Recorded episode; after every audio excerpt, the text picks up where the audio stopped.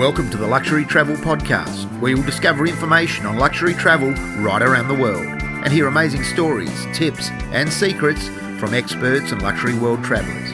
Please fasten your seatbelt low and tight and remain seated for the show. Now here's your luxury travel captain, Alan Suss.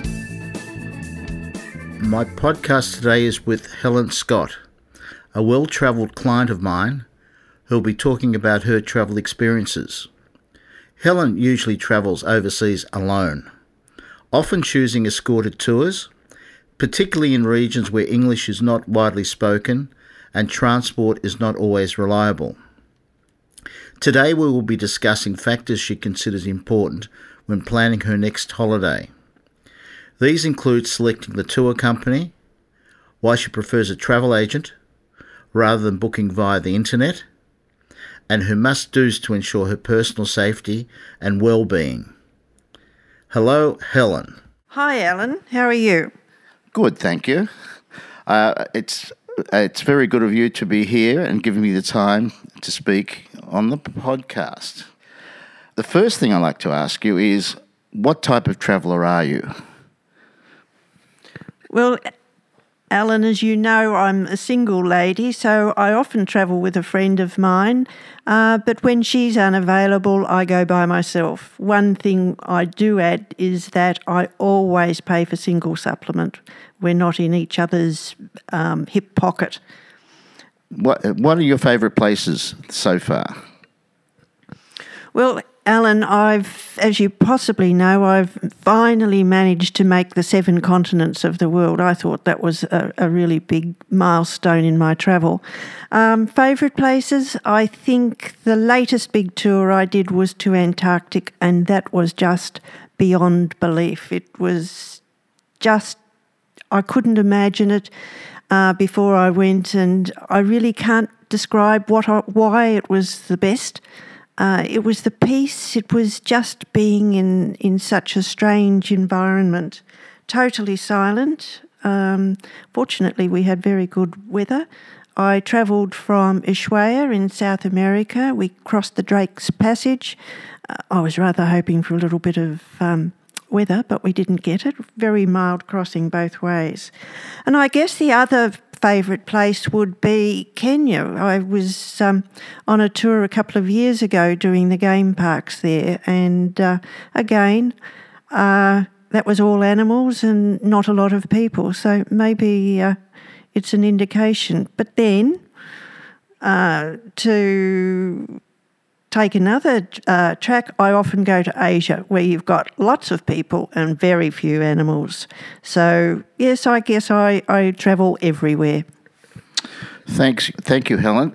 The I was impressed that you found that Kenya was an interesting place for you, because uh, if, if one reads the newspaper, Kenya is considered to be fairly... Uh, could be not the safest place for a single lady traveller.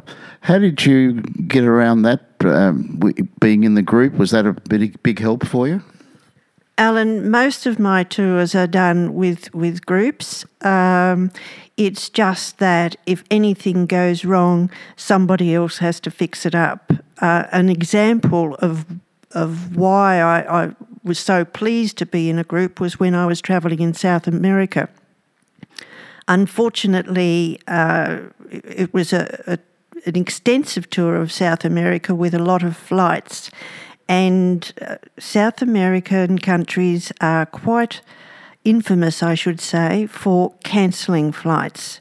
Um, we had to make a few detours, uh, change change our our um, travel plans because of cancelled flights. So, yes, somebody else had to worry about that. And, of course, if you cancel a flight, you've got to p- cancel your pickups, you've got to cancel your accommodation and just uh, reprogram.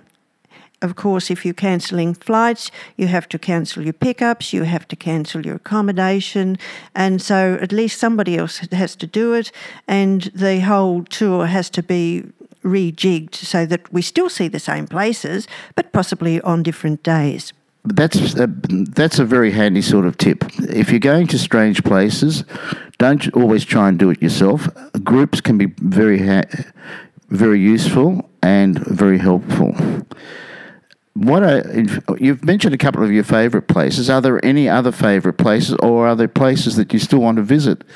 Ah, well, Alan, that's a leading question because, as you know, I've just booked a tour with you to go to Mexico and Cuba. Cuba's been on my bucket list for years, not so much Mexico, but um, I'm trying to get there before all the other tourists get there.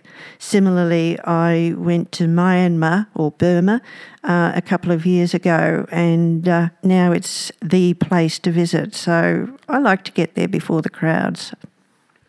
Yes, I know that. I'm well aware that Cuba's been on, on your mind for quite a while. In fact, Cuba is one of the latest, hottest des- destinations.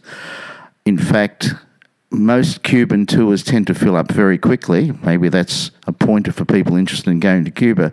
Don't leave it to the last minute to go there, because accommodation is going to be difficult, travelling around, flights, everything. So if you're thinking you're going ahead to Cuba, do it soon. I agree with that, Alan. Um, in fact, I booked my Cuba trip um, ten months prior to travel. So, yes, that's definitely an indication. In fact, um, I had tried to go this year, and the tour that I had chosen was booked out. Yes, that's, that's quite true. That, now, when you're making a decision, or, or how you when you're deciding to where you're going to travel, how do you make your how do you decide that? Is there any? Do you use the newspapers? Do you use the internet? To, to gather as much information as you possibly can. What do you What do you do? Oh, Alan, I'm like the lady with the pin. I I um, watch a lot of television, uh, you know, travelogues, et cetera. Um, I read a lot, and it's a case of I think, oh well, that that would be a really interesting place to visit, and from there I start to to research on the net. Um, I'm one of these people who, who can't really read brochures on the net, so I, I ask for them to be sent. A handy hint for those people that uh, like to pore through brochures. And also, um, it gives you other ideas as well. Um, so that's that's mainly what I do. Uh, I do very little independent travel. Um, as I said before, you know, somebody else can worry about the flights, et cetera. Uh, and the only time I don't use a travel agent, in fact, Alan, is if I'm um, travelling within Australia, I get onto the internet and do that myself. But any overseas travel, yes, I definitely use a travel agent. Further to your making a decision on travel, where do you want to travel, how do you decide on who the travel operator might be, who you who you would use? Ah, yes, that's a tricky one. Um, well, of course, you, you have entry level and your budget and and um, you know comfortable accommod- comfortable accommodation, et cetera. And then you can get the high end. I certainly can't afford high end, particularly with the dollar, as Australian dollar as it is these days. Uh, so I look for a tour company that is reputable. I also uh, have a look a look um, on TripAdvisor to see if people have made comments about those those particular tour advisors. But I think in the main I have settled on probably two different two, two different tour companies. I know them. Uh, I know the standard of accommodation, which is quite good.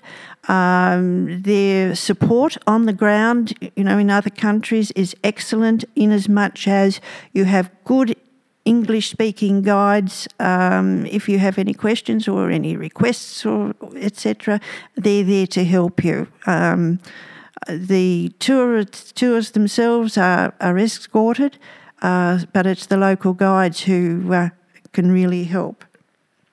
Another reason I've settled on two operators in the main, although I, I um, tend to branch out from time to time, is that um, both of these operators uh, offer, you know, little extras, and that's something that I like to, to look for. Um, they have um, some of them will offer free, not free time, but, you know, a choice of what you do in a particular country. Uh, others might offer limousine pickups from home, which comes in handy if you're leaving at midnight by plane. Um, some even offer you um, a night's a night or two's accommodation pre or post tour. So all those little things add up. Um, It's it's more of a loyalty program, but something that's that's very important, I think, to the average traveller. That is so true. Uh, some of these operators, in fact, do offer a great loyalty program, and if you keep coming back, they keep giving you more and more benefits, and certainly transfers by uh, by limo to the airport and, and back again. That's a great benefit for a lot of people, and also they give you, there's also a possibility of a discount on your f- forthcoming trips. And the other thing is they notify you of, of new destinations that they're organising as well. Now, do you have uh, places you want to visit? Are there any that's sort of top of mind at the moment? Uh, well, Cuba. Um, after that, I'm looking at a cruise uh, cruise and fly tour from Amsterdam into Switzerland. That, that I haven't I haven't been to Switzerland, and I'd like to um, visit the lakes up in Switzerland while I'm there. So uh, that's that's uh, in the future. I'll uh, start poring over those uh, travel brochures just as soon as they come out. Yes, I know you're looking at the river cruises down the Rhine and Danube, and they're they're becoming more. There's more and more becoming available. More and more people are travelling on these river cruises, and there's more and more ships becoming available on the rivers. So a lot of people are doing that at the moment. And the beautiful thing about going on any cruise, whether it's on an ocean or whether it's on a river, is that you unpack once and you're looked after for a week, two weeks, three weeks. Yes, that has that has a lot of appeal. That's another thing I, I meant to say when I was talking about doing tours. I don't like tours that stop for one night in in various um, places. I like to stop for a couple of nights occasionally. Okay, you can get to a situation where you have to stop one night. There mightn't be much of interest where, where you um, happen to be. But that, that two nights, it allows you to catch up on your washing and just, you know, just rest a little bit. Um, re- with regard to those those river cruises, Alan, I'm very impressed with the, the boats that I've looked at. They're getting bigger and bigger and, and offering more and more. I noticed one the other day I was reading about even offers a butler service. So, you know, I... Uh, coffee served in bed f- first thing in the morning. I could just about put up with that.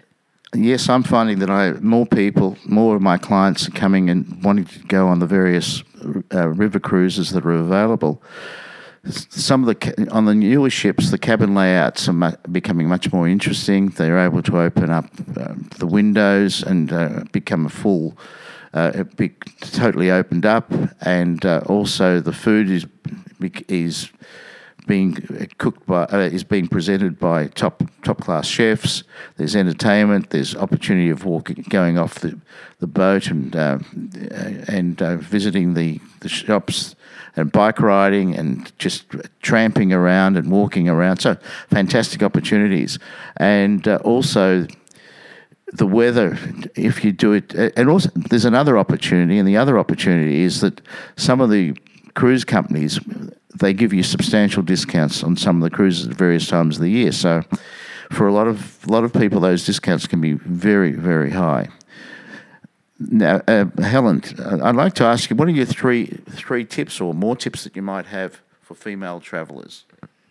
Uh, Alan, before I get on to that, um, when you're talking about those those um, ships going down the, the European rivers, um, yes, I think I would definitely have that on my next list. It's, it sounds really exciting and something that I'd like to do. Um, my three tips. Number one, do not leave home without travel insurance.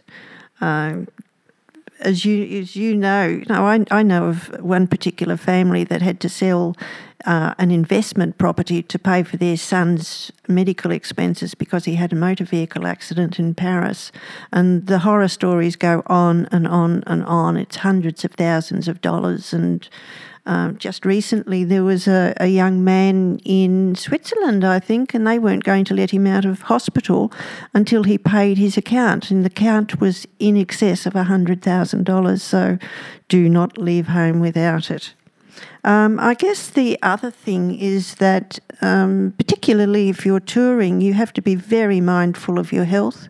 Uh, obviously, in some places you can't drink the local water, but even the food, make sure that you're buying food from, or buy, if you're buying food outside, that it's from somewhere that looks really, really clean. And I think the biggest thing you really need when you're you're moving about in a strange country is your hand sanitizer. Uh, that sort of stops a lot of a lot of uh, infection. Um, and speaking of hand sanitizers and, and health, I I would say the third thing is to talk with your doctor and put together a little medical kit. Doesn't have to be ex- extensive, um, but possibly it must include um, a broad spectrum antibiotic, because that will get you up and, and going. Um, being a, a single traveller, my worst nightmare, Alan, is to um, be stuck in bed in a hotel somewhere and the tour group's gone off to a brand new country or brand new city. So, you know, you just cannot afford to be sick. And um, I really don't want to be stuck in a hospital by myself in a strange country. So I guess the medical kit could even come to the, the top of my um, list of important things, that is, after insurance. Yeah, Alan, um, I think that's about it. Everybody has their own tips and, and things they do, but uh, they're my they're my must-dos. Uh, Helen, I know for a fact that you like to get foot massages and you like to go shopping in Chinatown, and I know you like to eat out and try the food. So, but there's a, quite a number of tips that you can offer on that, on those sort of little ventures too. Uh, yes, Alan, I've I've just not long ago returned from from Singapore, where, um, of course, I had to have foot massages. But the very best thing, Alan, is that I'm going to China in a couple of weeks, and that's when I first started having foot massages. So um, after touring each day, you can imagine where I'll be. Well, it sounds pretty good. It's uh, something I think I must try sometime in the future myself. But I also know you're not that you're a shopaholic, but you like do like to go and visit China, little markets at Chinatown and and other places, and rummage around and see what's there. So, um, what do you do? What tips do you have for that? And how uh, how much time do you spend in these markets? Yes, Alan, I'm really into to uh, visiting markets when I'm overseas. It's where you see real people going about their daily business. Um, you get to have a chat with, with vendors, um, even though I probably have one, one and a half languages at my disposal. That's English and a, a smattering of French. But you you can talk to people. You, you can do it.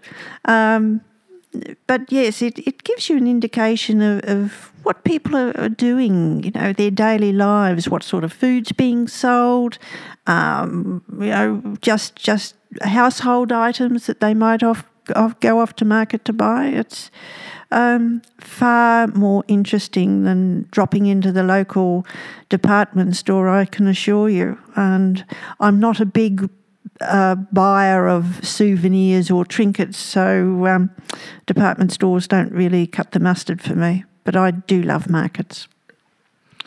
Yes, you were telling me at the time that you were in Singapore that you happened to walk into a into a store, into a shop, very good looking shop, you said to me, and uh, they were selling safes, and they were selling safes for hundreds of thousands of dollars.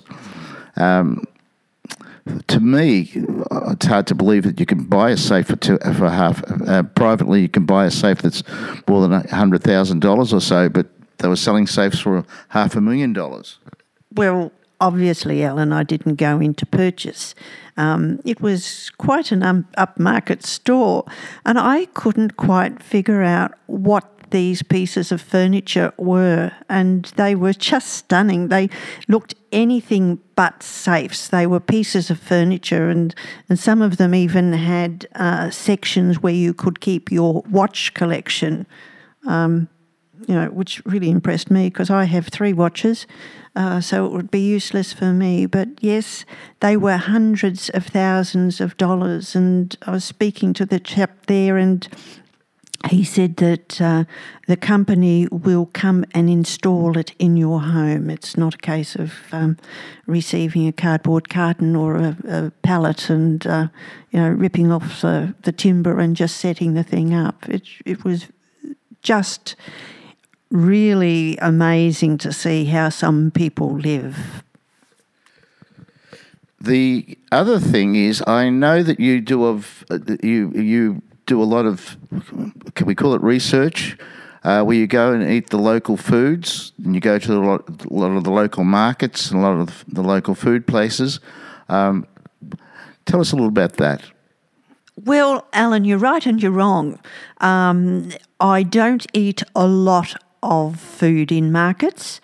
Um, I think the worst thing that I have had is uh, deep-fried Witchety-grub type things on a stick, um, like a kebab. Um, I was told by our tour guide that it wasn't going to kill me, um, so I tried it. Really wasn't worth it, but at least I can sit here and re- relay to you the story of the deep-fried Witchety-grubs on a stick. Um, but yes, it's it's not advisable uh, to just buy ordinary food that hasn't been, you know, deep fried and you can see it being cooked. Um, but I do like to to try different things. I've had wine or spirit, I think it was, with a snake in it. I tried that. Um, in India, we uh, were told all about a wedding ceremony or, or arranged marriages in a particular part of the country, and, you know, the parents got together and arranged the marriage for their offspring and then sealed the deal with um, a, a drink made of, uh, apart from other things, liquid opium. So I had a little taste of that. It didn't do anything for me. Probably I didn't have enough. Um, but, yeah, um, that's one of the things, that, that was one of my tips. Just be very careful where you eat and what you eat. Thank you, Helen. Um, that was a most interesting conversation with you. And for our, anyone that wants to get more information, just contact me at Travel Managers, and my email address is Alan S, and spelt A L L E N S at Travel Managers with a plural S at the end dot com dot au. Alan S at travel managers dot com dot au. Thank you to the next podcast.